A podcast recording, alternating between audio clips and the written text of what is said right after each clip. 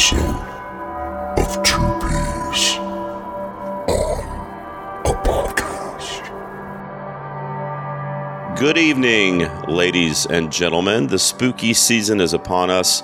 It, of course, is October, and it is another spooky episode of Two Peas on a Podcast. I'm so thrilled that you joined us again this week, and I'm also thrilled because I have a first-time guest on the program tonight, and it's very exciting. I actually have met this person in person. We went to a film festival we were both invited to a couple years ago.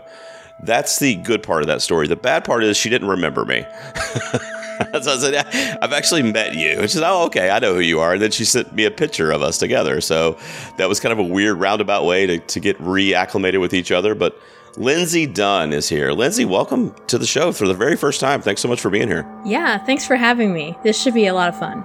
Yeah, I'm excited. I want to talk a little bit about kind of you getting chosen for this episode specifically because, you know, we, we do episodes all year long and there's always movies in the mix, but here you are smack dab in the middle of horror season, and I am a giant horror fanatic, and this is my favorite month of the show. I just love talking anything spooky, scary movies, T V, whatever it is, horror, Halloween themed, and here you are, this sweet little innocent. Like, I don't know if this is your thing. I asked you, why don't you tell everybody, mm-hmm. I mean, what, how does horror fit into your movie-loving life over there? What, what are you, how would you categorize yourself?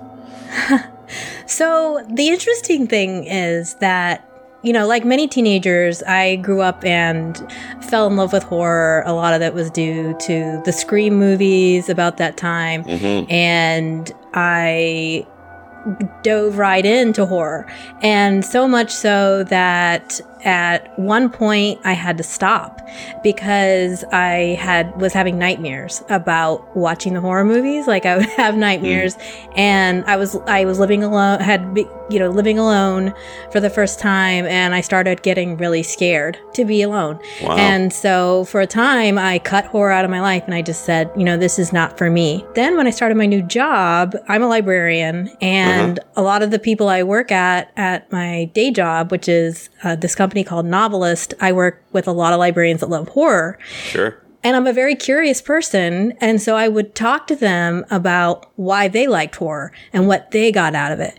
And I learned that every person that loves horror has things that are triggering to them and they will not watch. Everybody has mm. their parameters within the horror genre. And so I learned that it's okay that I, you know, I know what I don't want to watch. And then I can allow myself to explore the doors that I want to watch. And so, to be honest with you, horror is probably the genre I watch most now, oh, wow, which is okay. So interesting, mm-hmm. because a lot of, I find that a lot of the most creative movies that are out there are in the horror genre, the horror thriller genre. It just, as I've become an addict, sort of. Right. Well, I already was. I, I understand where you're coming from one hundred percent. You know, and horror is very exciting right now too, like especially with, you know, what happened with COVID for a couple of years, and everybody was kind of scared to leave and go outside. It was almost like we were living in somewhat of a horror movie, like science fiction horror movie of some kind. It was very mm-hmm. strange. It was almost like the plot of Contagion had become real life. Everybody's kind of going back to the theater in the last, you know, six months to a year. And I feel like horror is the perfect type of film to really get people back in the theaters, and you're around a crowd of people and you're excited together, you're scared together. You know, in a lot of cases, you're having fun together with these horror movies. So I'm glad to hear that that you kind of fit in that boat, too, because I was a little worried with you coming over here that you might think I was some kind of weirdo, you know what I mean? But it sounds like you have a love for this genre, too, so that's cool. Yeah. I'm used yeah. to people making assumptions about me, you know, based on, like you said, like, oh, sweet, and yeah, librarian. Yeah, um, sure. You know, I'm a person of faith, and sure. and sometimes people don't think those things go together with horror. But I think that's it's wrong. Really cool. I think it's really cool that it does. That's really awesome, actually. So, Lindsay, tell everyone real quick. Now, we're talking about Blumhouse tonight, so mm-hmm. we'll talk a little bit about that movie studio and kind of like your research, because you and I are friends on social media, and you agreed to do this episode a couple months ago, and you said, okay, like I, I need to research. So I haven't seen a lot of these these films. We'll talk a little bit about that. But, t- but p- before we get there, Tell them a little bit about what you do, because you have a really cool entertainment website, One of My Stories, right? And right. you basically write and review films. And even I think I saw Cobra Kai on there recently, the, the T V show. There's a lot of Cobra Kai stuff. Yeah. So talk a little bit about what you do over there and where people can find you. So my website and my brand is One of My Stories. That's the number one of my stories. Dot com. I'm also on Twitter at One of My Stories, Instagram, all the good stuff. And the reason for my brand is that I believe stories can change hearts and minds and be forming to your identity. And so that's that's kind of how I came up with the, my brand, meaning these are the stories I'm watching that are impacting me, whether they are, hey, this resonates with something I already believe, or it's now something, a new thing I've been introduced to, a different world or a different viewpoint different than mine. And I feel like that's really important in forming community and making connections with people around me and the world around me. Um, I do, it's mostly movies. I review movies and also select T V shows like Cobra Kai, the Netflix series Dark, I'm completely obsessed with. So mm-hmm. if you ever want recaps for that show, that's all there. Also Stranger Things. And, uh, but it's mostly, it's mostly movies, a lot of horror, a lot of film festivals, mm-hmm. uh, indie, indie movies. It's really important to me that I bring movies to the attention that I don't think are getting the attention sure. of, of people, and stories that are really important and make a big a- impact on me. So that's that's kind of what I'm doing, plugging and chugging away at One of My Stories. It's a really cool site. It really is. I, I love reading your reviews. And obviously, when we met at the film festival, it was cool to see when you covered some of the stuff we saw there a couple years ago. Now, Lindsay, you're here, first time guest on the show. We do top fives, right? So we're we're diving into the top five Blumhouse horror movies. This was one of the horror topics that I picked for this year. I had five topics on the docket for the calendar of a year, a month of October. And I decided to do Blumhouse because I feel like, at least on a mass scale to the general audience out there, that from a production studio standpoint, they really have kind of grabbed hold of a lot of, of the public public's horror viewing, in, at least in the cinema. When you were doing your research, because like we said a few minutes ago, you wanted to dive in and see a lot of these movies that you hadn't had a chance to see yet. Blumhouse mm-hmm. has, I want to be careful, but because I do think there's some gems in there. But Blumhouse has maybe fallen victim to the quantity over quality kind of recipe. Maybe that could be argued.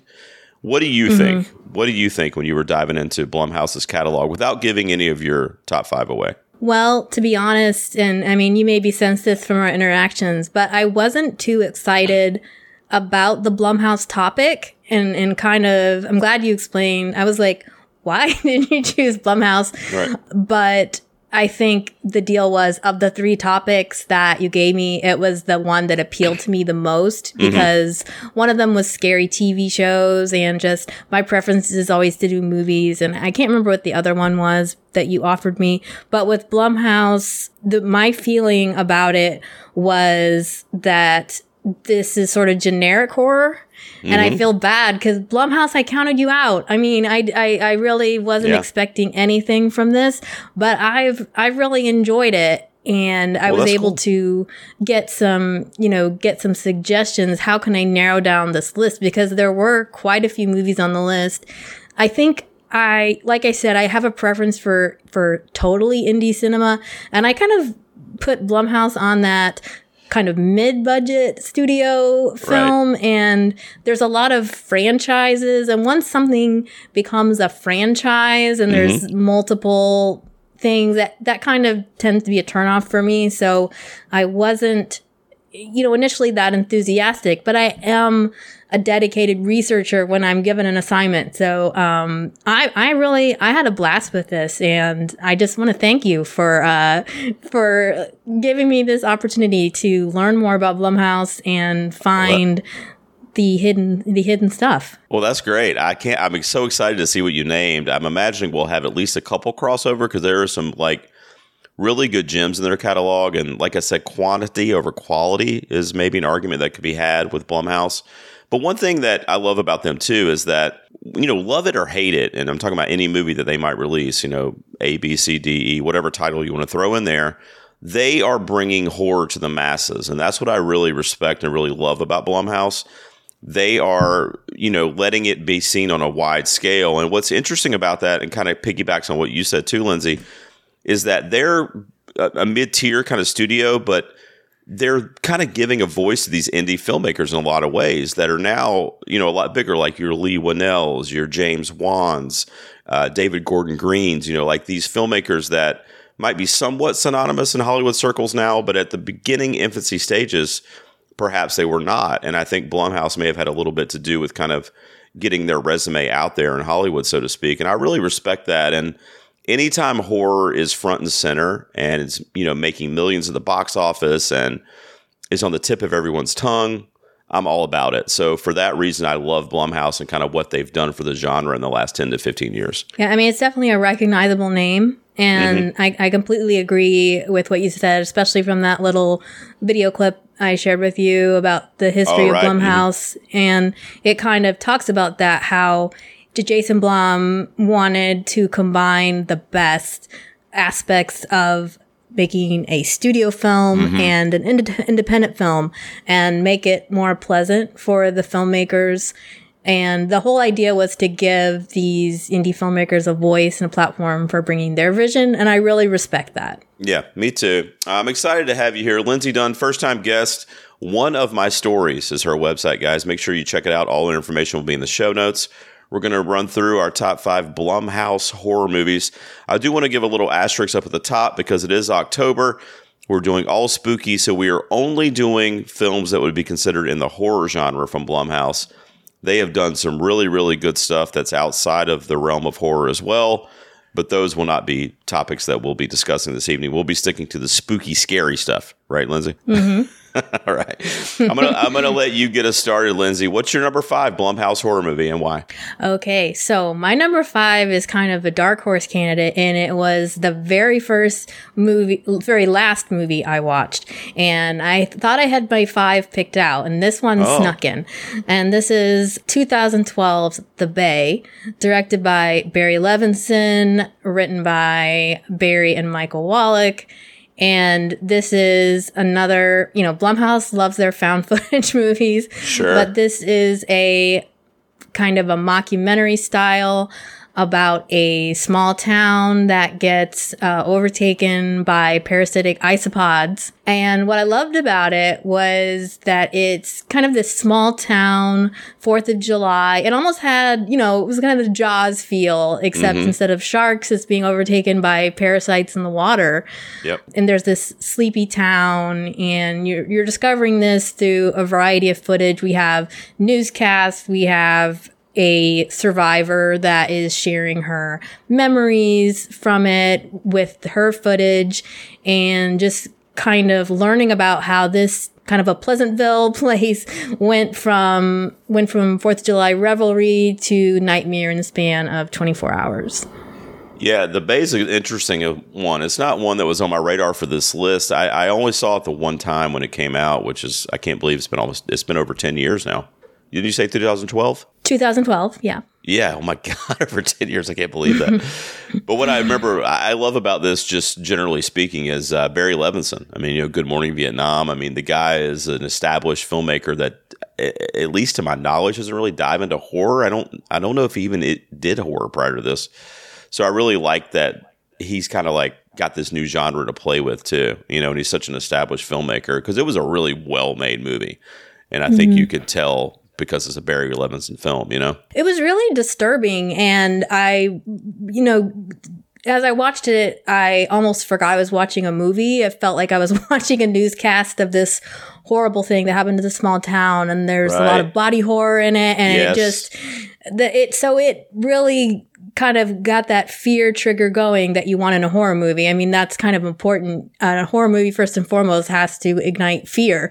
Um, so right. it was terrifying seeing, because if you're if you're talking about the water, how can you everybody needs water, right? You right. know, you need water to survive. Right. So yeah, you mentioned the Jaws analogy, which I think is a great one because, I mean, really a, a lot of stuff borrows from from Jaws, of course. So there's no shock there. But, you know, a movie like The Mist, even I can I kind of think of like, you know, mm-hmm. kind of the small town community dealing with this tragic occurrence that's kind of unexplained, you know. So I just haven't seen that one in so long. I, I'm interested to see, you know, what might be weird tonight, Lindsay, is like if you give me homework, because in October, which is not, it's not going to shock you, but in October, I don't watch anything but horror. Like I purposely don't watch any movies unless they're horror movies in the month of October.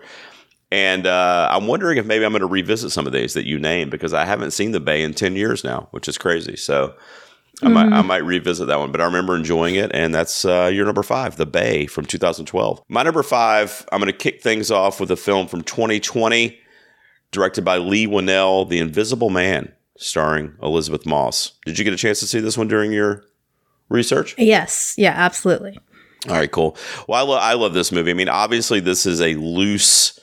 Uh, I don't even know if remake's the right word, but it's kind of a loose retelling of the old uh, Universal monster of the Invisible Man. I believe it was originally in the nineteen twenties or thirties. It was a long, long time ago. And we have a modern kind of spin on it here. And what I love is that Whannell and his use of negative space in this movie and how a lot of the scariest things in this film are things that you can't even see. You know, I mean, the the climax of the film, the last act of the film, it all kind of starts to come at you uh, and you do see it all visually. But leading up to that point, it's a lot of just kind of is is the person there? Are they in the room? What is she feeling? You know, breathing down her neck, like, you know, just a lot of like ifs and maybes, which were really scary. And then kind of the domestic violence kind of aspect that was around Elizabeth Moss's character in the movie and how frightening that must have been for her. And and that's also horrific too. And that makes you really connect to her and her story. There's some scenes in this movie that I'll never forget, like the dinner scene when she's out with her sister. And, mm-hmm. you know, I mean, you probably know what I'm talking about. And, and it was a very brutal uh, death that happened in front of this packed restaurant in the movie. And it was shot beautifully and uh, a lot of great uh, practical effects with the blood work and stuff in that scene. But yeah, I, I love this movie. A lot of, um, you know, Elizabeth Moss is one, in my opinion, one of the best actresses of the last ten, fifteen years. And I think she does great stuff here too. It's a very scary film. It's very tense. And I love kind of the ambiguity and how it just kind of lets the viewer, at least in the first half of the movie, kind of like wonder, you know, what's going on in the frame and, and what we should be scared of. And uh, it's, it's a wonderful take on, on a classic monster, if you will, in The Invisible Man. So what did you think about this one? It's my number five. Yeah, I, I really liked The Invisible, Invisible Man. It did not make my top five, but Elizabeth Moss definitely gives a mem- memorable performance. And you also mentioned the, the tenseness of this movie. It's also a really gorgeous movie with mm-hmm. the, the set pieces just from the very beginning. You know, she's in the, she's in the boyfriend's mansion right. and there's just this palpable sense of dread. Yeah. And I remember one of the toughest things about this movie I felt was Elizabeth Moss is having to act against invisible presence mm. and, you know, like the kitchen scene and how right. I, I remember going, wow, this is, must have been so difficult to film when you're grappling with invisible presence. And I, you know, I, didn't watch behind the scenes to see how they put that together, but it I, I felt like it was a very physically challenging role as well as mental for for Elizabeth Moss. Sure, and I think she was a great you know a choice to to act. I mean, she's killing it lately, you know, with The Handmaid's Tale and everything else, and she's done so many. Her Smell that came out a couple of years ago, I freaking loved her performance in that. I mean, she's just one of the best, in my opinion, at least like recently in Hollywood. And I thought it was a great casting choice as well. And she just absolutely nailed the role. So The Invisible Man is my number five. You had The Bay at number five. What's your number four, Lindsay? My number four is The Belko Experiment from two thousand sixteen, directed by Greg McLean, written by James Gunn, and starring a large ensemble cast. Mm-hmm. It is. Why do you love this one? Well, it gets, you know, it's corporate America, um, this, you know, kind of almost like Office Space meets Squid Game. Um, you've got these, I like that. It's this, this social experiment where eighty uh, eighty American, you know, employees are locked in this office, and the only way to survive is to kill your fellow employees. And it almost served as a, you know, an analogy for what real corporate America is like. It's kind of like dog eat dog, you know, sure. ser- prey versus predator, and killer be killed. So, um, and you had this initially, these, these people trying to be, hey, uh, I am the benefactor. I'm the person in charge. I'm going to take care of you. Seeing that person transition into the most lethal person, and the things we tell ourselves to convince ourselves we're doing what's right. You know, we need to keep these guns safe by mm-hmm. opening where they're being kept safe. Um, just, it was, I liked, one of the things I liked about it, it was kind of different. I think when you look at the, the Blumhouse stuff, a lot of the things that I'll be talking about are definitely small scale. This felt a little bigger scale, and so I liked how it it sort of was a nice change of pace, maybe from some of the some of the other movies that'll be that I'll be mentioning. Um, so there was just there's a lot to like like about it. It did a really good job. You know, it has a short intro, and then it gets right into the terror, right? And people trying to figure out how to what to do and how they're going to interact now that they're in this new environment, and seeing them all deal with that. Yeah, I like this one. You know, what I love about the Belko Experiment is like the originality. I mean, it's just so unique. And I think, and you mentioned Office Space meets uh, Squid Game, which I love. I'd actually never heard anyone say that before. But, you know, it's like the Hunger Games and the Office, you know? It's like, mm-hmm. uh, it's a very, you know, it's it's dark humor, but it's funny at times too, which is kind of weird because it's so horrific, you know, what's happening. And if you could place mm-hmm. yourself in that setting, I mean, it would not be funny, you know? So it's kind of funny that you giggle at times, too. But there's some great supporting roles that I remember in this movie, too. Michael Rooker, uh, John McGinley, John C. McGinley's in this. Uh, he yes. was like he was like that weird. Yeah, yeah. He did that really he strange. He's from Office Space. Yeah, I know. From Office Space, which is great casting. Uh, but kind of like and James a, Gunn. Yeah. James Gunn's in this movie. James Gunn. Yeah, dude. Uh, so this is a good one. I thought about this one when I was looking at a list of movies that they did, but it didn't end up cracking my five or ten. But I I do love this movie, and I've seen it a few times. And uh, you're you're continuing your surprise of me, Lindsay. I love The Bay. I love Belko Experiment. I love your pick so far. So my mm-hmm. number four is arguably mm, I, I'm gonna I'm gonna go out on a limb and say this is the movie that really kind of catapulted Blumhouse into the major motion picture studio that it is today, and it's Paranormal Activity. That's my number four. And the reason that this had to make my list, and I'm talking about the original, although there are some of the sequels that I love too. The reason that this movie had to be in my top five is because I don't get scared very often as a horror fan. This movie mm-hmm. scared the ever-living shit out of me when I saw it the first time. I didn't see this movie in the theater, which is also strange. I don't remember why, but I didn't catch it in the theater. And I've told this story on my main show before, but I, my wife used to work for the North Carolina Theater, and she did like costume design. So she would have these shows for like, you know, a week, ten days or whatever. And this is before we had our two sons. So she went to work one of her shows one night, and I was like, all right, well, I'm going to watch this. I wish I'd gotten to see this in the theater. I didn't. So I'm going to go ahead and watch Paranormal Activity. Mistake. Absolute mistake. I was home by myself. It was because she didn't get home till midnight or one after those shows, you know. So mm-hmm. I'm like by myself till one o'clock in the morning. I watched it in the dark. I mean, it was like literally the worst scenario. And I just had to sit in my house with the lights on until she got home because I was just so scared after seeing this movie.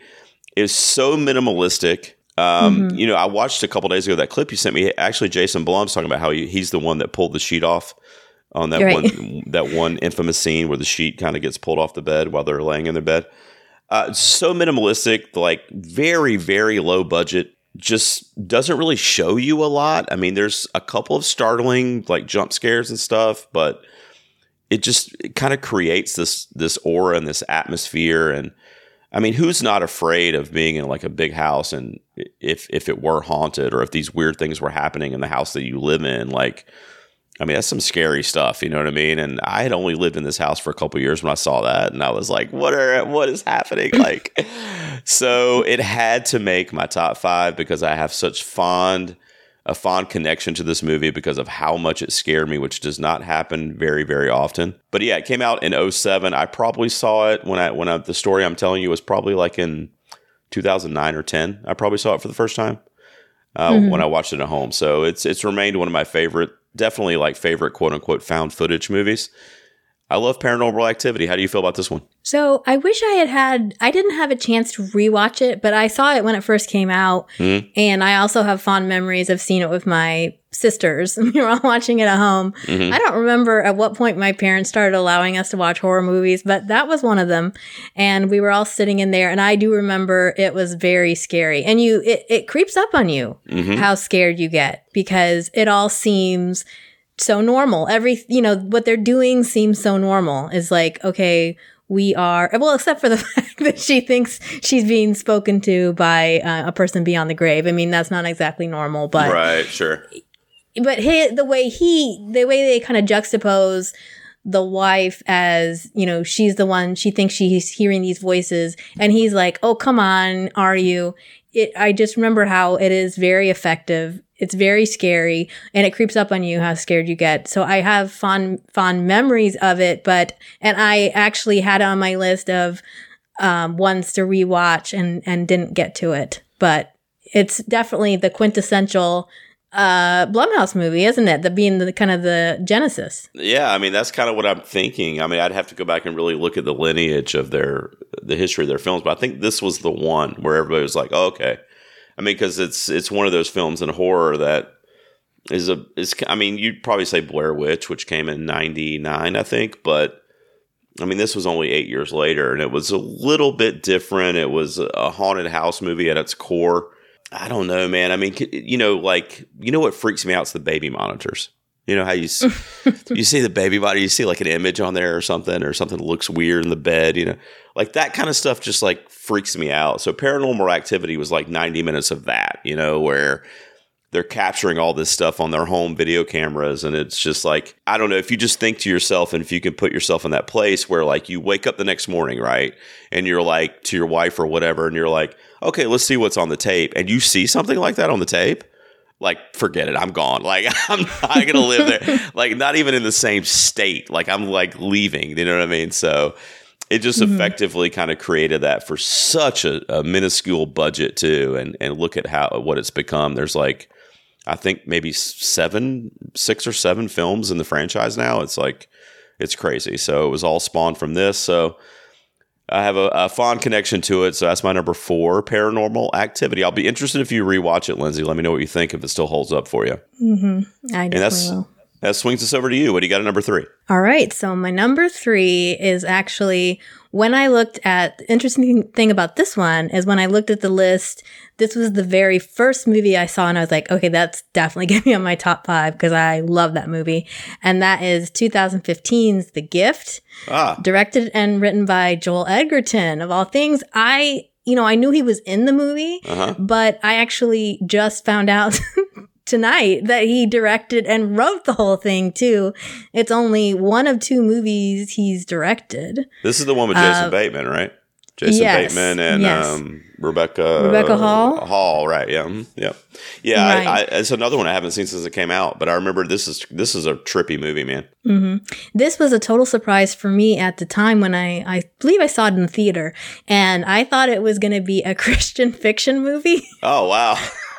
Yeah, because I was like, oh, it's The Gift. Surprise. Uh, you know, like the, the Christmas shoes or whatever. Wow. Um, you know, something like that. And yeah. it, you know, but it had Joel Edgerton. He was still early in his career.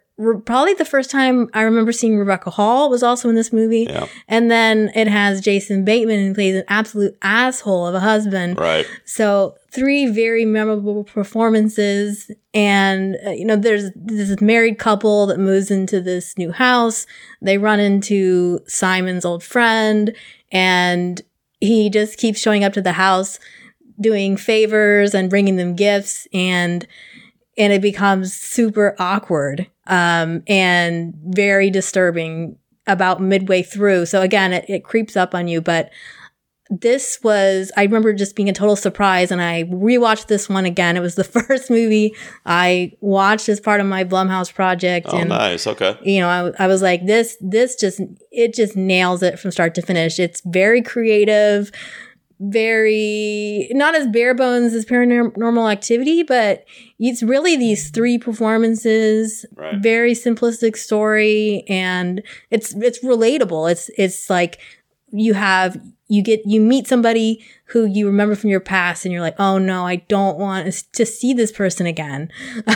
Right. And uh, yeah. Well, I remember what was um, kind of funny, I guess, about this one too, is like, I have this weird thing about like running into people, you know, from like high school or college, you know, when I'm out in public, which doesn't happen a lot, but when it does, I'm like, oh God. I mean, I feel bad about that, but kind of like that's what this movie kind of like the foundation for this movie was, you know, they kind of ran into mm-hmm. him. But yeah, that's a good one. That's another one I haven't seen. I think I thought of this one in my head, I guess, a little bit more as like a thriller.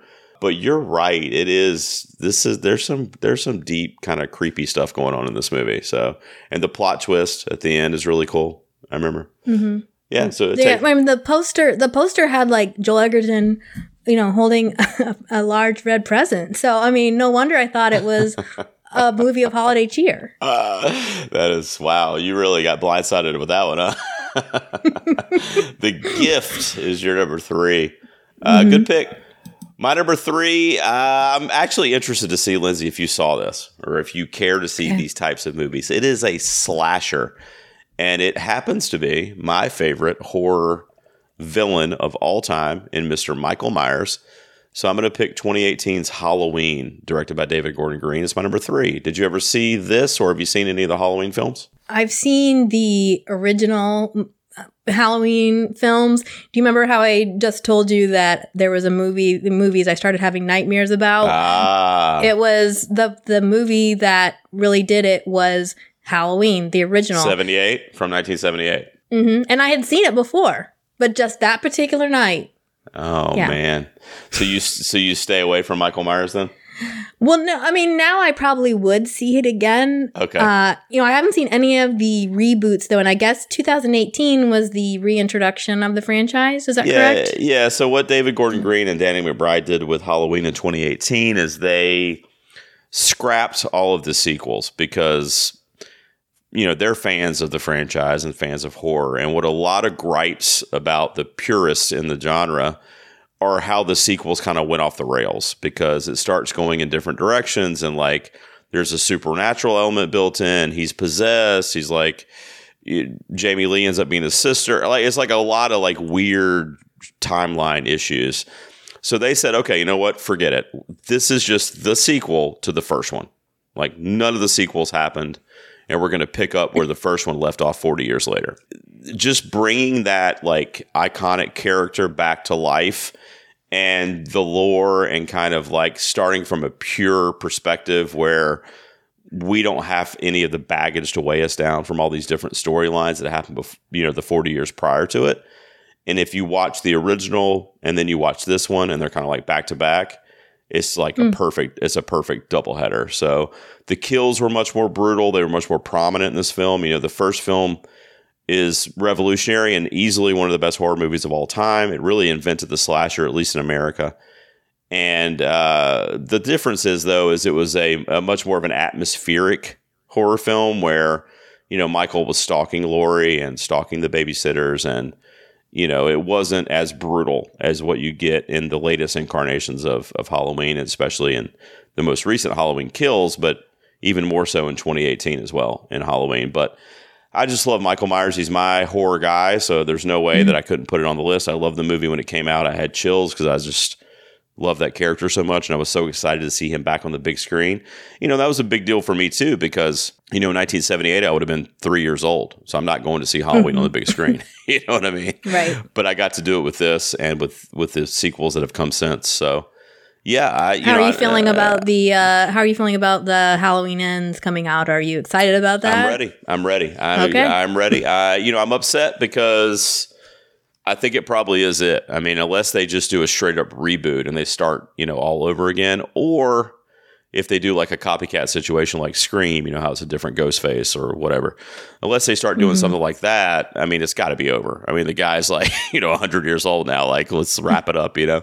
So I feel like it is really going to be over, which is bittersweet in a way. But I think Gordon Green did. I mean, I haven't seen the last one yet, obviously, but I think it's going to be a tremendous trilogy that I'm going to be a huge fan of. So I'm excited for it for sure. But you don't, you are, you're not doing these ones, right? Or you maybe someday? No, I would. I I did want to watch Halloween, but you know, I'm sorry, I'm cheap, so I couldn't find it for free anywhere. Um, but I am planning on seeing the new one when it comes out. Well, you should have hit me up. I got a digital codes. I could send you all kinds of stuff. Man. Yeah. If you want to see, yeah, in no, fact, like if you want to watch flicks. these two, if you want to watch these two before Ends, I can send you the codes. You can watch them both and then you go see Ends. That would be amazing. Yeah, let's do it. Yeah, I got you. I'll take okay. care of you. Anything okay. to anything to expose folks to Michael Myers, I'm all about it. So I'll take care of you. So that's my number three, Halloween from twenty eighteen. So far, regular listeners of my show are like, okay, we know. Like, you like this stuff. But yeah, I'm always talking about Michael on the show. So that's my number three. Swings us back over to you for your runner-up, Lindsay. What do you got? All right. So my number two pick is going to be no surprise to people that are familiar with me. Everybody knows I adore Mike Flanagan. And so this is going to be Oculus from two thousand thirteen, mm-hmm. directed and written by Mike Flanagan with screenplay assist by Jeff Howard and Jeff Seidman. And starring Karen Gillan, Brenton Thwaites, Katie Sackhoff, and, of course, the Mike Flanagan siren, Kate Siegel. Mm-hmm. Yeah, she's in everything he does, right? Actually, yeah. I think she is. I'm not kidding. she. So this was actually his second feature, and this was maybe the first time she showed up in one of his movies, oh, I believe. okay, all right. Okay. Mm-hmm, mm-hmm. And she plays yeah. a very minor role. yeah, yeah, I remember that too. Yeah, Mike Flanagan's a master, uh, especially like on the T V side. Some of the things he's done with Midnight Mass and Hill House. Mm-hmm. And, you know, I just love his kind of dark, eerie, you know, atmospheric way of telling a story where it's like, you know, it leaves a lot to the imagination, but it still will show you stuff too. This is another one. This is the third one in a row that you are actually the fourth one in a row that you've listed. Because all of them would would apply. I haven't seen since they came out. Mm-hmm. Did you I do mean, that? Did this... you do that on purpose? You didn't. Like, no, you didn't know that, did you? No, absolutely not. Um, I don't know what you've been watching. You told me we were keeping it all secret. I know. Wow. Um, but th- this has, you know, Mike Flanagan is my horror soulmate. I mean, anything I watch of him, it feels like coming home. And mm-hmm. in a way, Oculus was his test case, I guess, for Haunting of Hill House, because we've got the. You know, the creepy old house, you have the kids, and then the kids grown up and childhood trauma and trying to deal with that and figure out what's real and what was imagination. There's addiction, mental illness. So it was sort of his his test case. And, you know, I just, I, I loved it. It was like watching A Haunting of Hill House, the, the progeny edition, you know, like the, you know, just right, like the origin right. story kind of. Right. Um, so, yeah. Well, I think it's a great pick. I love Flanagan, so I'm definitely not going to argue with that. Uh, I gotta. I'm going to watch all your. I think I'm going to watch your. I don't know who your number one is, but I'm probably going to watch your top five this this Halloween season because I love that mm, your name. This naming, has me. This has me so curious now. What your number two and number one are going to be? Yeah, let's let's go. All right, so you know you mentioned Mike Flanagan. I feel like this guy cinematically. I think Flanagan's. I mean, you know, he's a filmmaker, obviously, but he's killing it on the T V side. But when it comes to like cinema, this director and a couple other ones are like the they're just literally driving the horror bus right now. And they can do no wrong. You know, uh, Ari Aster comes to mind, but Jordan Peele is probably driving the bus. And I love all of his movies. Mm-hmm. All right. Including yeah. the most recent movie, Nope, that just came out. Mm-hmm. But my favorite film of his is my runner-up, and that's Us from twenty nineteen. Mm-hmm. All right. You've seen this one? Oh, yeah. Okay. Love it. Yeah, me too. Um, the kind of like, uh, and he does this with all his movies really, but the social commentary built in and kind of like the importance of the story and the the underlying kind of like, you know, what he's just, what he's trying to tell outside of the horrific story that we're getting as horror fans. Uh, is beautiful. And he did it in Nope too. And he also did it in another film called Get Out, you know, and he's got this trilogy going where he's like really like trying to show us something as a as a public of things that we might have normally been shielded from. But he's also giving us this really cool kind of like, you know, fictional landscape as well. And this was such a cool, like vivid story about these doppelgangers and what it means to really be ourselves and like what we're really afraid of and our own worst enemy and all those different kind of things you could, you could put in there. And I thought he just, he tells the story so beautifully, in my opinion.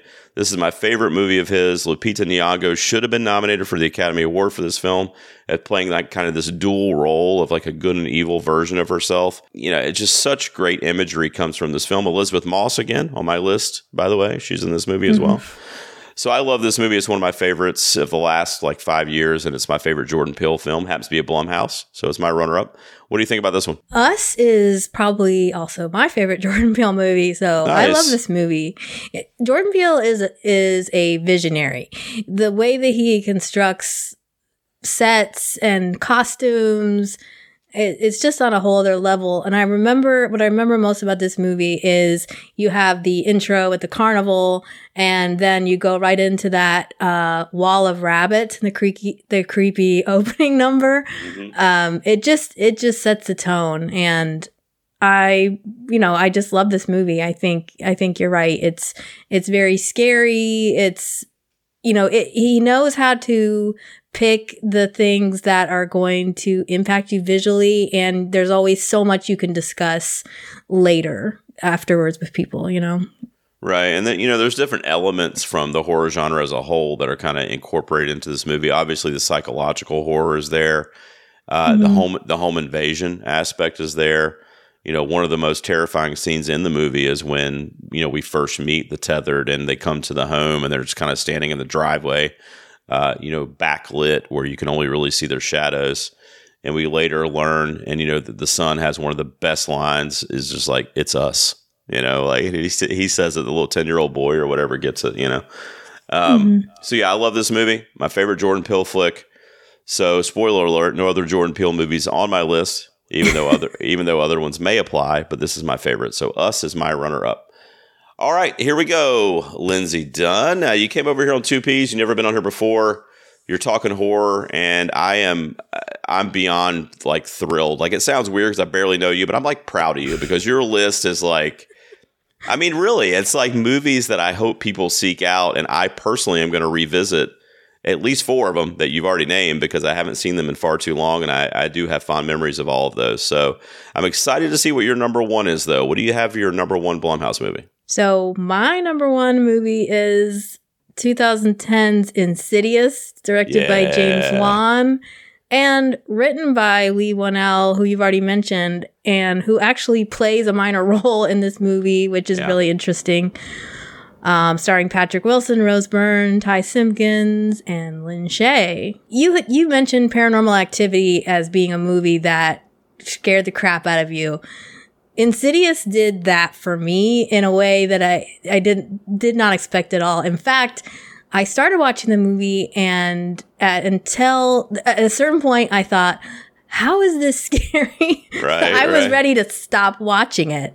Uh-huh. Um, because it just seems so normal. It's like, oh yeah, there's a family and their, their kid is, is maybe possessed and whatever. Um, but then when you bring, when you brought in, the uh the paranormal investigators, the two dudes, it got it changed to sort of science-y, and so it was this combination of a scientific view with a supernatural view of horror, and um and it uh I actually had nightmares that night. Like after I finished the movie, I had a really bad really bad nightmare where I thought I saw something moving in the shadows. It was so yeah, creepy. Sure. Yeah. Well, James Wan is a horror master. I mean, we were talking about Jordan Peele. We were talking about Flanagan. I mean, you know, there's a lot of big, big horror names being thrown around on this podcast. But, I mean, James Wan is, like, just doing things that are just, like, Hitchcock-esque mixed with, like, the kind of modern horror, you know, and the gore and stuff that he incorporates into some of his films. Insidious was cool, though, because you're right. It was so scary. you know, I think I was probably more scared personally by one of his films called The Conjuring. Mm-hmm. But it's like that, though. It's like in the same boat. They're in the same wheelhouse where just some of the imagery that came out of Insidious is like going to live on forever in horror in horror film history. Like, you know, the red demon face that pops up behind Patrick Wilson and like the jump scare there.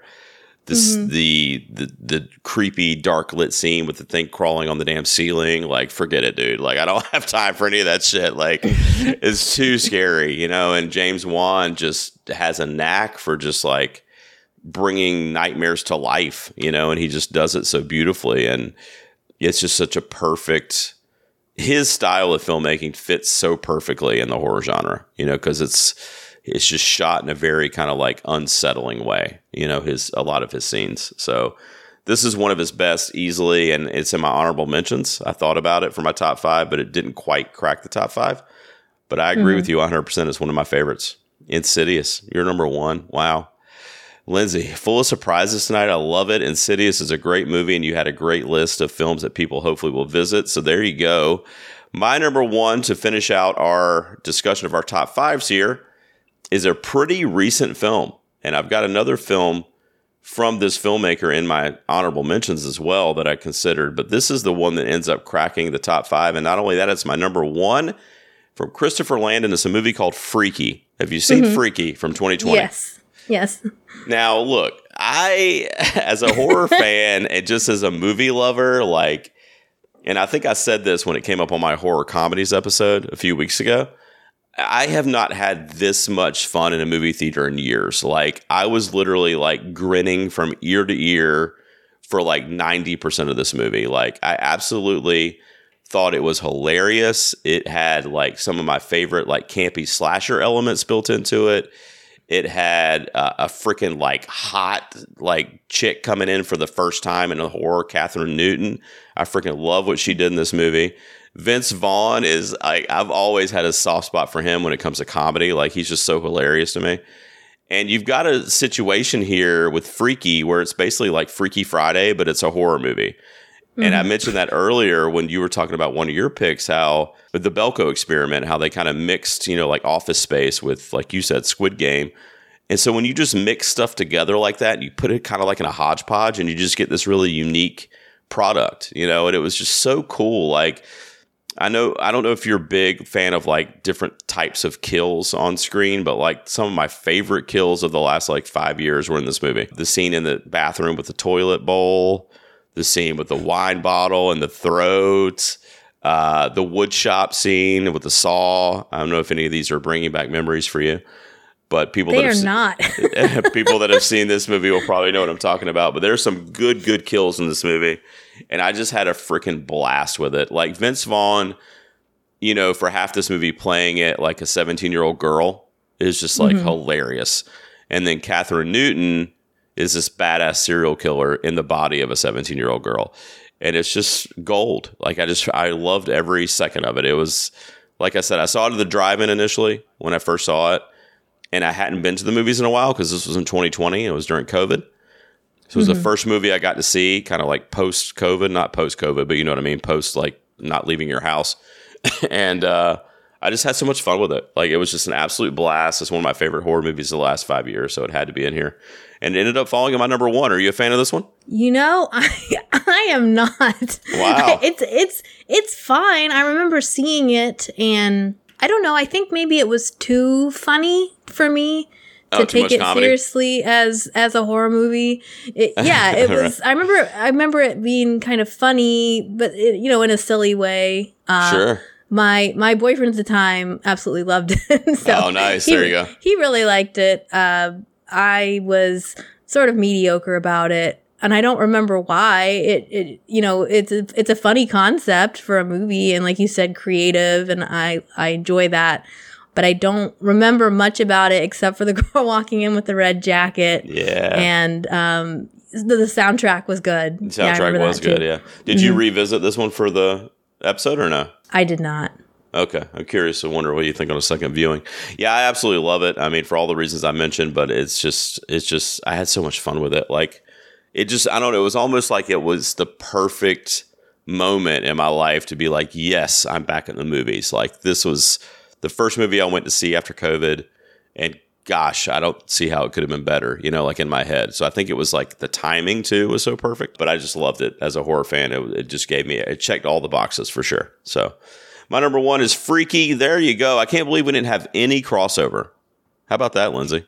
D- does that make you happy? Or it does. does that make, okay, good. No, it does. Yeah. It's more movies to discuss, more movies for people to see if they haven't yet. I mean, I, I love that. I thought we'd have a couple, you know, with Jordan Peele being around there and, Uh, Invisible Man, maybe. Like, I didn't know, but I was like, uh, maybe she'll name some of these, but I'm really glad you did, and you gave people some some different stuff to seek out, so I think it's great.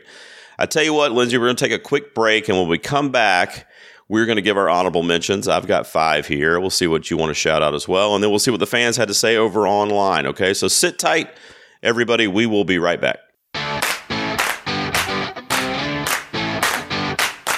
Hello, listeners. Did you know that there is a lot more content where this episode came from? As you may know, we are an independent podcast and we rely on donations in order to keep going. Over on our Patreon site, you will find several ways to stretch your dollar. I am currently producing six exclusive series that you can only get there. They include popular ones such as My First Time and one hundred G-Tunes. You'll also get regular main top five episodes, just like this one, super early, often weeks in advance. For as little as one dollar, you can help the show continue. Just visit us over at patreon.com slash two peas on a pod, or you can check the show notes for this very episode. Now let's get back to the countdown. Welcome back in, guys. Lindsay Dunn is here, first-time guest on the show from One of My Stories, and we just told you guys a story. We gave you our top five Blumhouse horror movies. We didn't have any crossover. We listed ten different films, which is great. It does not always happen here on the show, so I think that's awesome. And hopefully you guys will seek out some of these movies that you have not seen. Lindsay, just do me a favor and sum up your top five again. Just wrap it up for everyone and remind them what you had. So my number five was The Bay. Number four was The Belko Experiment. Number three was The Gift. Number two was Oculus. And number one was Insidious. Yes, nice list. My number five was The Invisible Man. Number four was Paranormal Activity. My number three was Halloween from twenty eighteen. My number two was Jordan Peele's Us. And my number one was Freaky from twenty twenty. And there you go. Like I said, ten different movies. Now, we're going to shout out the fans online, Lindsay, here in just a minute. But before we do that, I'd like to see what honorable mentions we have that didn't quite crack the top five. What do you got over there? I've got Creep, mm-hmm, directed one. by Patrick Rice. I've got Sweetheart, which is a very unusual supernatural monster movie, which I think is kind of rare today. It's got like a strong female character. And then Flanagan's Hush, which is a home invasion starring a deaf mute character. Yeah, yeah. I had a couple of those as well. So I rounded out my top ten, so I've got five honorables here. So my number six would have been Sinister, another one of the scariest horror movies I ever saw there, and Sinister. My number seven, you mentioned, would have been Insidious. My number eight would have been Get Out, the other Jordan Peele in my top ten.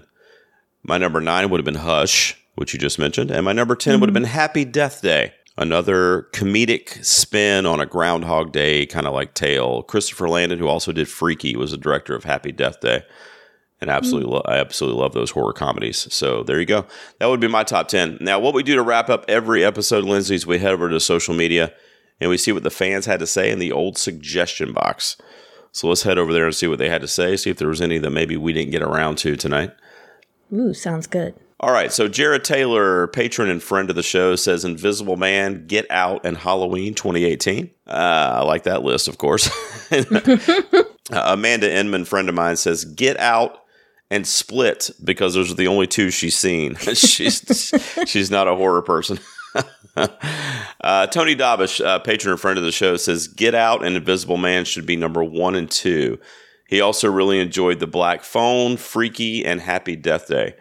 What did you think of The Black Phone? Did you see that this year? The Black Phone was was another really pleasant surprise. I you know, it was, uh, I, I did see it and I thought it was very well done. Wasn't expecting really much out of it, but I got a, you know, a press invite. So I went and it was really well. I thought it was, had great kid performances, which is important to me. If you're going to have a kid, yeah. they need to give a convincing performance. And that's one of the things I really appreciated about The Black Phone. Yeah, for sure. Let's see. Uh, Brad Hargis, patron friend of the show, says, Happy Death Day, Freaky, The Black Phone, Invisible Man, and Us. So he was all over the the list there. Uh, thank you, Brad. Christiane says, Whiplash, because it was horror from Miles Teller's character. I think he's having some liberties with the brief, but uh, yeah, Whiplash is a great movie. I'll give him that. Uh, Julio says, Dark Skies, Cam, and Unfriended. Did you see any of those? I saw Dark Skies. Yeah, I like that one. Like, yeah. Mm-hmm. Yeah, that was a good. That was like the alien invasion one, right? Where they like took over their house yeah. or something like that. Yeah, yeah, that was cool. Let's see. Uh, Phil Rude says Hush is the one that he goes back to over and over. He also really likes The Hunt and Black Phone. Did you ever see The Hunt? I haven't seen The Hunt. Yeah, that's good. That had uh that came out like during the election year, and it was kind of like a lot of political kind of social commentary built into it. But it was it was interesting. It, it was good. It was good. I liked it. I, it was actually the last movie I saw in theaters before everything shut down for COVID. It was in like yeah. March of twenty twenty. Yeah. Uh, Sam Hurley says The Black Phone, Hush, The Invisible Man, and Get Out. He also says honorable mention Fantasy Island, but he's kidding, I think. And we found we found out in the comments that he was kidding. Fantasy Island's not good. Did you see that? Fantasy Island, is that a Blumhouse movie? Yeah, it's the one where oh. it's like you go to an island to like live out your dream, like your wildest fantasy oh, or whatever. Okay, it ends okay. up turning like, you know, so it's, it's not good. uh, Joey DiCarlo from So Wizard says Purge, Anarchy, Happy Death Day, and Freaky. Do you like any of the Purge films? I haven't seen them. Oh, okay. Yeah, that's a franchise that's really made a name for Blumhouse as well. Like, they've had a lot of success with the Purge franchise for sure. Some of them are good. Some of them are kind of like, eh, I could take them or leave them, but overall, I think it's a pretty cool concept. Uh, Dan Roski, top tier patron of the fo- of, of the show, says Jezebel, uh, which I have not seen, actually, um, but that's his pick. David Powell says Happy Death Day, both of them, Oculus, Freaky, Creep, Split, Insidious, The Hunt, and Belko Experiment. There you go. Mm-hmm. You got some there. Uh, Paul from The Countdown says he does like some Blumhouse movies, although not very many. Uh, Freaky, The Belko Experiment, and Get Out. Uh, and that might be it, guys, because a lot of people are saying they looked at our list, Lindsay, and they can't pick any, which I think is unfair. I mean, there's some good stuff in there, and they just got to dig a little bit deeper, I guess. But there you go. Thank you guys so much for the feedback this week in the suggestion box. And guys, make sure you check the show notes and join up there if you have not already, because that is where I interact with my fans the most. Lindsay, this was a delight. I really appreciate you being here and doing your research. You you took it seriously, and that really means a whole whole lot to me. And I'm I hope you enjoyed doing it and getting to know a little bit more of these horror Blumhouse movies. And it was a blast to have you on the show. I really appreciate you being here. I I had a blast doing it. I enjoyed my homework. Now I have a question for you, Gerald. Sure. Yeah. That I I you know I haven't heard you address that on your show yet, and I've been I've been listening for a bit. But why do you call your show Two Peas on a Pod? Well, because it's always me and one other P. So it's two of us. Tonight it's me and you. Uh, the way it, that's the that's the like P C answer, but the reason why I really did it is because it was two P's initially. It was me and my friend Andy. He left. Well, why me. Are they P's? I don't know. I just thought it was a cool play on words. You know, you're two okay, peas okay. in a pod, right?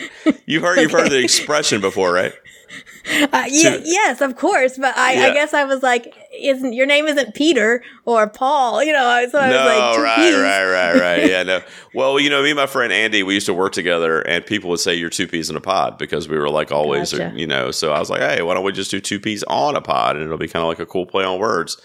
And then we did that, and we got a really strong following and, like, you know, patrons and everything else. And I was like, well, God, he quit. Do I change the name of the show, or what do I do here? So mm-hmm. I just kept it the same, and I figured I'm one P, and then, you know, I'll have my guest P on with me, and we'll be two Ps. I don't know. It is what it is at this point. No, that's great. I, you know, I'm, I was just, I was so curious where, what the genesis of the name was. Yeah, yeah, yeah. Well, thanks for asking. So now maybe other people will be like, finally, he asked, answered why that's the name of the show. Uh, Lindsay, tell them where they can find you, though, because you, you told them at the top. But just remind everybody where they can find you online and follow you over there. Hopefully, they'll look you up. You can find me online at one of my stories dot com. That's the number one of my stories dot com. Also on Twitter and Instagram at one of my stories or Letterboxd. And yeah, that I'll leave it at that. Awesome. Yeah. And once again, thanks so much for being here. I hope you come back soon. I really appreciate it. Thank you for having me on. All right, guys, we got one more, one more spooky themed episode for this year. One more October episode next week. And it's the granddaddy. We come back next week. We're going to be doing our top five horror franchises of all time, which is, I've already recorded that one and I'm still sweating from having to come up with that list and narrow it down, but we did. And you'll be able to hear that next week. But this week, we hope you enjoyed your our top five Blumhouse horror movies. And thank you so much to my guest, Lindsay Dunn, for being here. Guys, we will see you next week when we wrap up this October for twenty twenty-two. I'll see you then.